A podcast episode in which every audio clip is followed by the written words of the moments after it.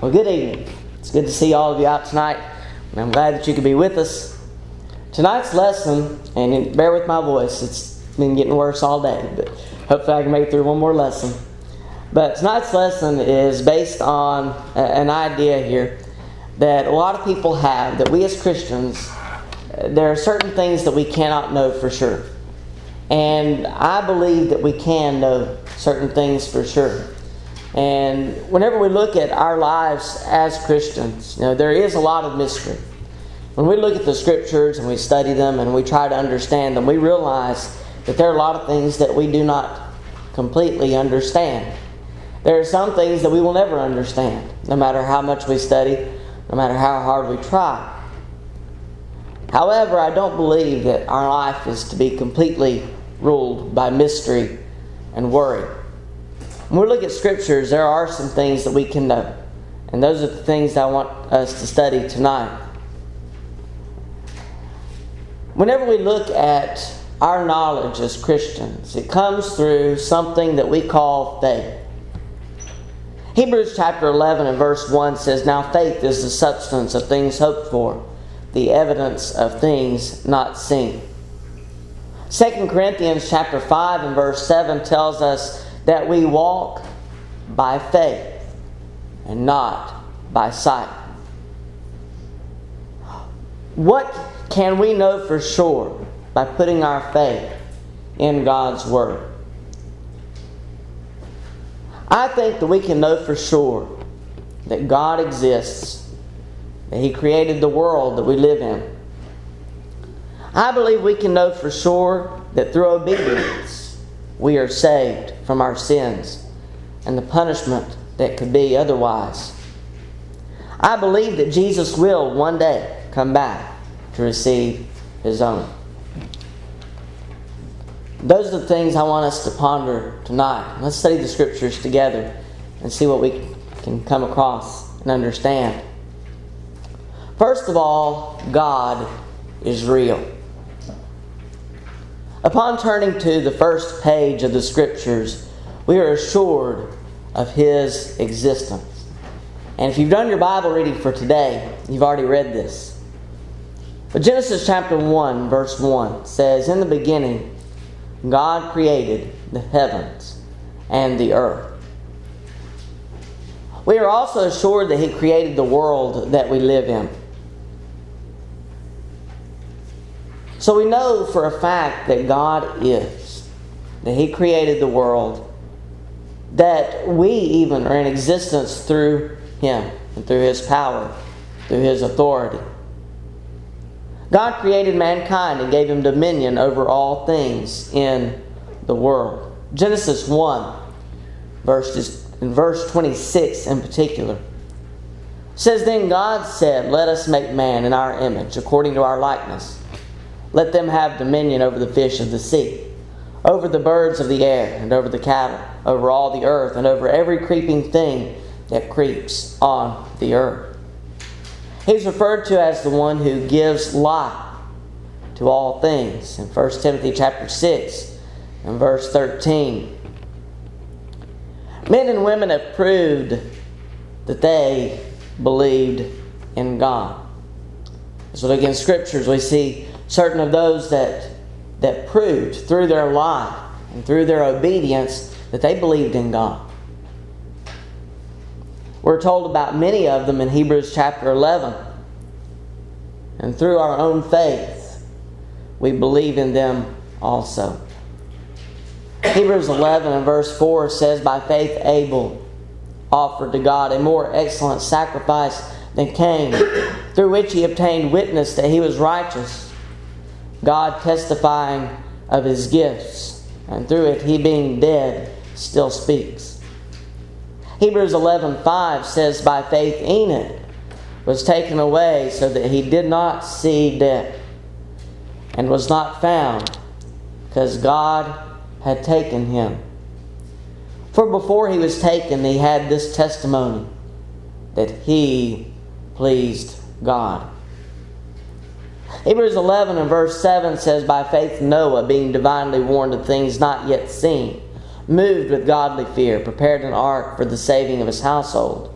by which he condemned the world and became heir of the righteousness which is according to faith. And the list continues. As we read through the chapter, Hebrews 11, we read of Abraham, Isaac, and Jacob, who all followed God. We read of Sarah, Abraham's wife, who also had faith in God. We read of Joseph and Moses, who also believed and followed God. A long list of others and what they did because of their faith is also included in Hebrews 11. We have every reason to believe in God's existence and his own faithfulness toward man. 1 Thessalonians chapter 5 verses 23 and 24 says now may the God of peace himself sanctify you completely and may your whole spirit, soul, and body be preserved blameless at the coming of our Lord Jesus Christ. He who calls you is faithful, who also will do it. Looking at Hebrews chapter 10 and verse 23 says, Let us hold fast the confession of our hope without wavering. For he who promised is faithful. So we're told that God is faithful to man. We see the things that He has done for us, the things that He has given us. All the promises that He's ever given have been fulfilled, the exception of the promises that are to come. But God is faithful.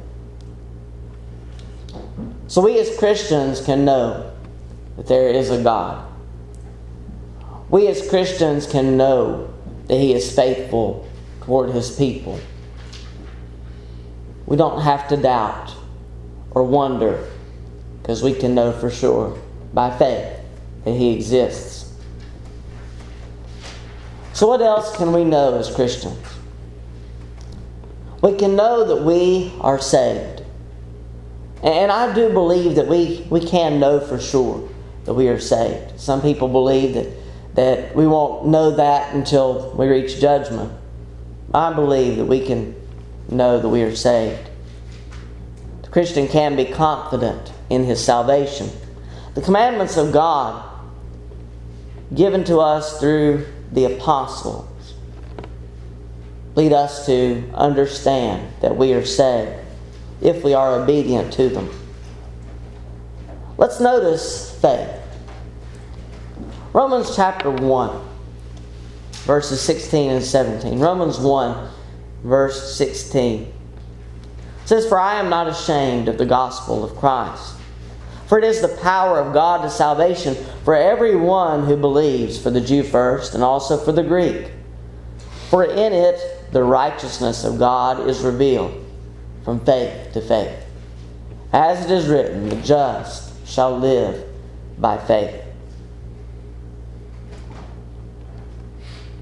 We're also taught about confession. Romans 10 and verse 10. For with the heart one believes unto righteousness, and with the mouth confession is made unto salvation. We were also taught through the apostles about repentance and baptism and the importance of it. Notice what is said in Acts chapter 2 and verses 37 through 39. Acts chapter 2, verse 37. Now, when they heard this, they were cut to the heart and said to Peter and the rest of the apostles, Men and brethren, what shall we do? And Peter said to them, Repent. And Let every one of you be baptized in the name of Jesus Christ for the remission of sins and you shall receive the gift of the Holy Spirit. For the promises to you and to your children, and to all who are far off, as many as the Lord our God will call. We are told that acting on our faith and obedience will lead to salvation. And by faith, we can believe that. We can believe in the authority of the apostles given to them through Christ. We can believe their words are true. Let's take a look a little closer at the authority of the apostles. Notice what is said in Matthew 16. Following Peter's confession that you are the Christ, the Son of the living God. Notice what is said in verses 17 through 19. Matthew 16, verses 17 through 19. Jesus answered and said to him, Blessed are you, Simon Barjona, for flesh and blood has not revealed this to you, but my Father who is in heaven.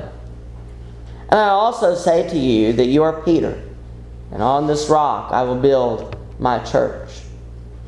The rock of Peter's confession, the rock of faith that he had, upon it would the church would be built. And it says that the gates of Hades shall not prevail against it.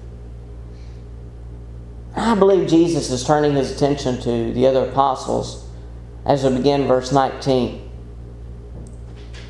And I will give you the keys of the kingdom of heaven. And whatever you bind on earth will be bound in heaven. And whatever you loose on earth will be loosed in heaven. All the apostles were given the Great Commission to go into all the world. And we too are given that commission as well. They were given the commission to go into all the world and teach the gospel to every creature. I believe here that this authority was given to them. That whatever they said is what would go. Whatever was bound here on earth be bound in heaven. Whatever was loosed on earth would be loosed in heaven. But this authority was given to them by Jesus. They taught the things that had been that they had been taught and what was revealed to them through the Holy Spirit. So we can believe in the authority of the apostles that what they have told us is what we should do.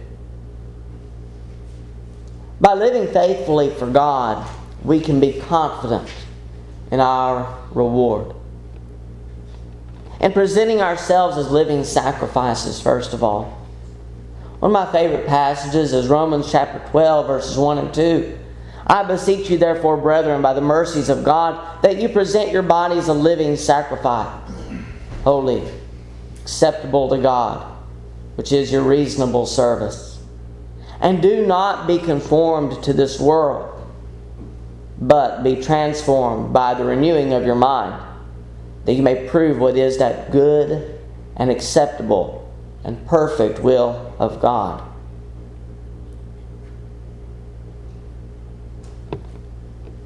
And planting and watering and working in God's vineyard, a very appropriate song tonight, by the way. Notice what is said in 1 Corinthians chapter 3, beginning with verse 8. Now he who plants and he who waters are one. And each one will receive his own reward according to his own labor. Move on down to verse 14. If anyone's work which he has built on it, on it endures, he will receive a reward. If anyone's work is burned, he will suffer loss, but he himself will be saved, yet so as through fire. Those who are faithful will receive the reward that is promised to them.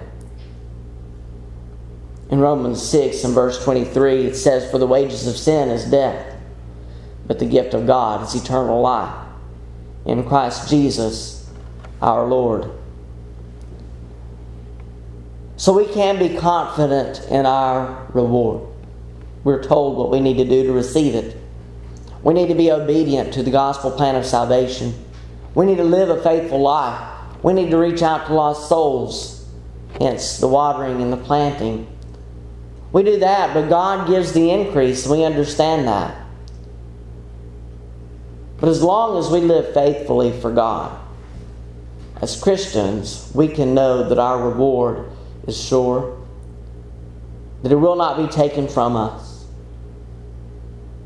that it will not decay, it will not be destroyed. Our reward will wait us at the end of this life. So we can be sure that we are saved. I believe the scriptures teach that very clearly. But one final thing that I want us to notice tonight that we can be sure of as Christians is that Jesus is returning. There are many people that wonder if or when it will happen. We don't have to wonder if. We know that it'll happen in the Lord's time. We can be confident that Jesus will return for us. Notice what is said in Revelation 22, verses 12 and 13. And behold, I am coming quickly, and my reward is with me to give to everyone according to his work. I am the Alpha and the Omega, the beginning and the end, the first and the last.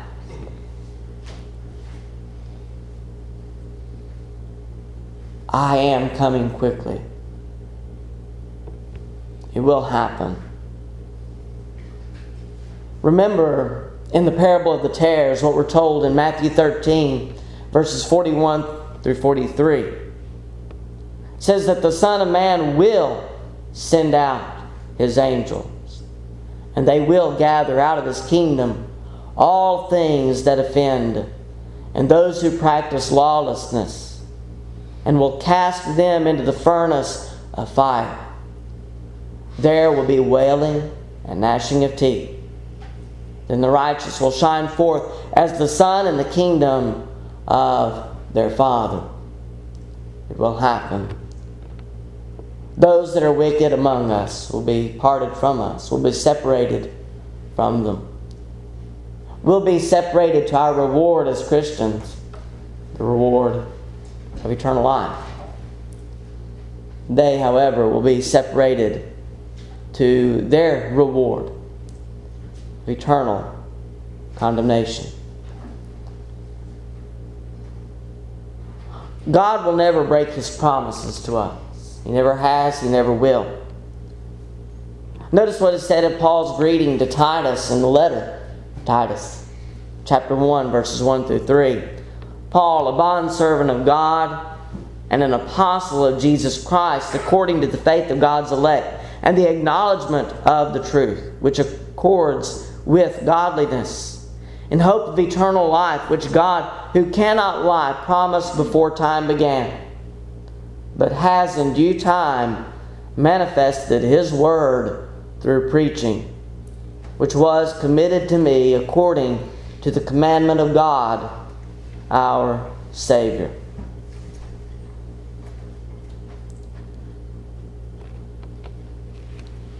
God cannot lie.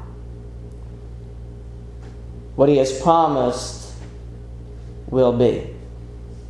And we can have faith in His promises. Hebrews 6, verses 17 through 20. Thus, God, determining to show more abundantly to the heirs of promise the immutability of His counsel, confirmed it by an oath, that by two immutable things, in which it is impossible for God to lie, we might have strong consolation who have fled for refuge, to lay hold on the hope set before us. This hope we have is an anchor of the soul, both sure and steadfast, and which enters the presence behind the veil, where the forerunner has entered for us, even Jesus, having become high priest forever, according to the order of Melchizedek. Again, we read that God cannot lie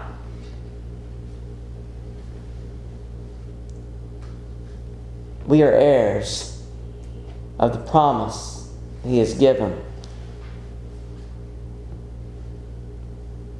And because He cannot lie, we have strong consolation that we may lay hold on the reward set before us, on the hope that is set before us. This hope is an anchor for us as Christians. It's what we anchor our very existence to. Because without hope, there's no reason to serve God. We can have that hope. We can be sure that the eternal reward awaits us. What is the promise? What is the promise that is given to us?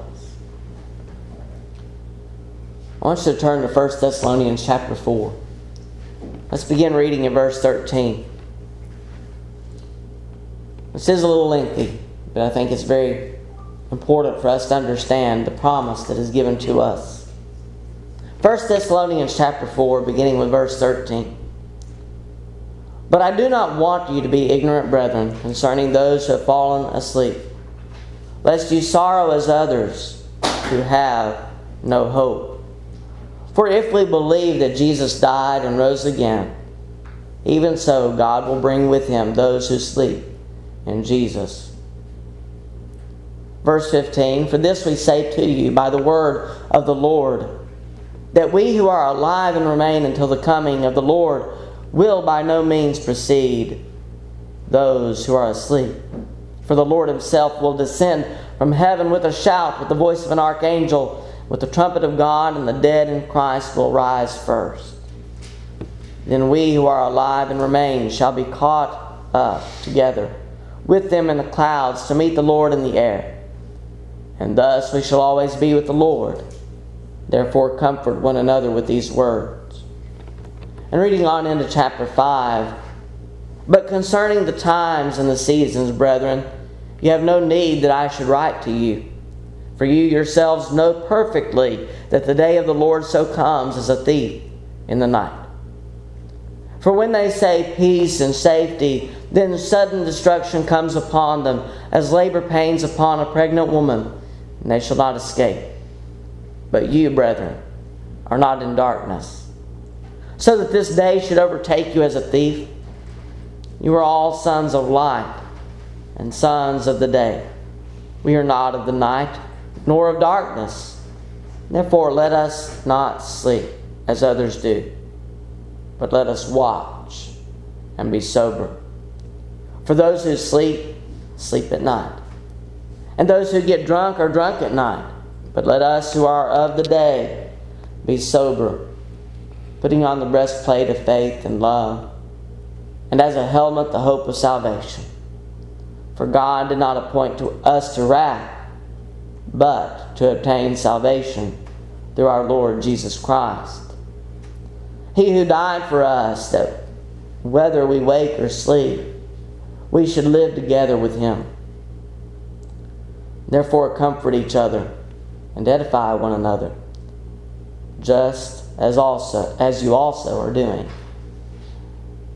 And for those who feel that he has delayed his coming, maybe he's not coming at all, 2 Peter chapter 3, verses 8 through 13 says this. But, beloved, do not forget this one thing that with the Lord one day is as a thousand years, and a thousand years is one day. The Lord is not slack concerning his promise, as some count slackness, but is long suffering toward us, not willing that any should perish, but that all should come to repentance. But the day of the Lord will come as a thief in the night, in which the heavens will pass away with a great noise, and the elements will melt with fervent heat. Both the earth and the works that are in it will be burned up. Therefore, since all these things will be dissolved, what manner of persons ought you to be in holy conduct and godliness, looking for and hastening the coming of the day of God, because of which the heavens will be dissolved, being on fire, and the elements will melt with fervent heat. Nevertheless, we, according to his promise, look for a new heavens and a new earth in which righteousness dwells. We have been promised that Jesus will come back. We have been promised that he will return And when he does, he'll receive his own to himself, to their heavenly reward. We're promised that this day will come at a time when many will be unprepared. Many will not be ready for him to come back. They will not be living faithfully.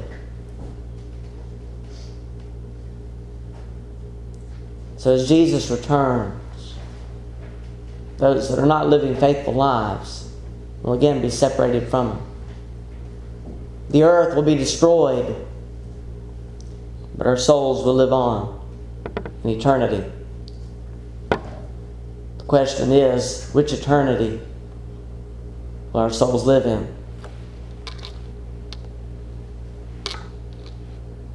As you look at all these things we've looked at tonight, Again, there are many things that we can know. There are many things we don't know, but there are things that we can know. We can know that Jesus will return. We can know that we are saved and we are ready if we have lived a faithful life. We can know for sure that God is real, that He exists, that He created this world, that He created us, and He desires us to live faithfully for Him. But as Christians, there's no reason for us to worry. If we're doing what we should be, there's no reason for us to worry. We are not to worry about the things of this world. Our primary concern should be for our spiritual well being and our eternity, and the spiritual well being of those around us as well. That should be our concern. Matthew 6, verses 19 through 20 says, Do not lay up for your, yourselves treasures on earth, where moth or rust destroy, and where thieves break in and steal.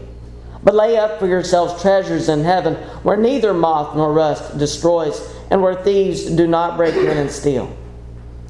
For where your treasure is, there your heart will be also.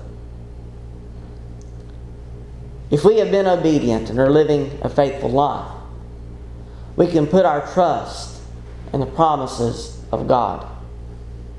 The promises of salvation and the promises of our spiritual reward.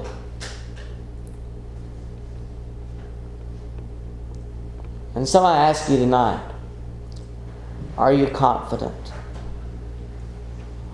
Are you confident in the things that have been spoken tonight? Are you confident in your salvation? Are you confident in your hope? Are you confident in your reward at the end of this time? Do you need to become a Christian? Do you need to be obedient? We've already looked at the things that we need to do. By faith, we are to be obedient confessing that faith, repenting of our sins, and being baptized for the remission of those sins. If you're in need of doing that tonight, be glad to help you in that area of your life. Or do you need to rededicate your life to your Lord? Through repentance, through forgiveness, through prayer.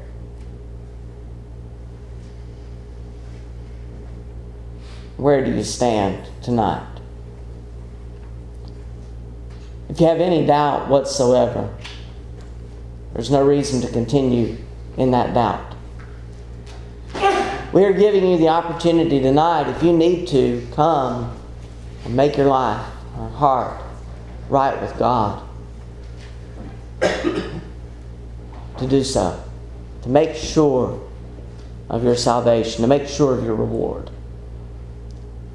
If you have any doubt whatsoever, you don't have to leave here in doubt.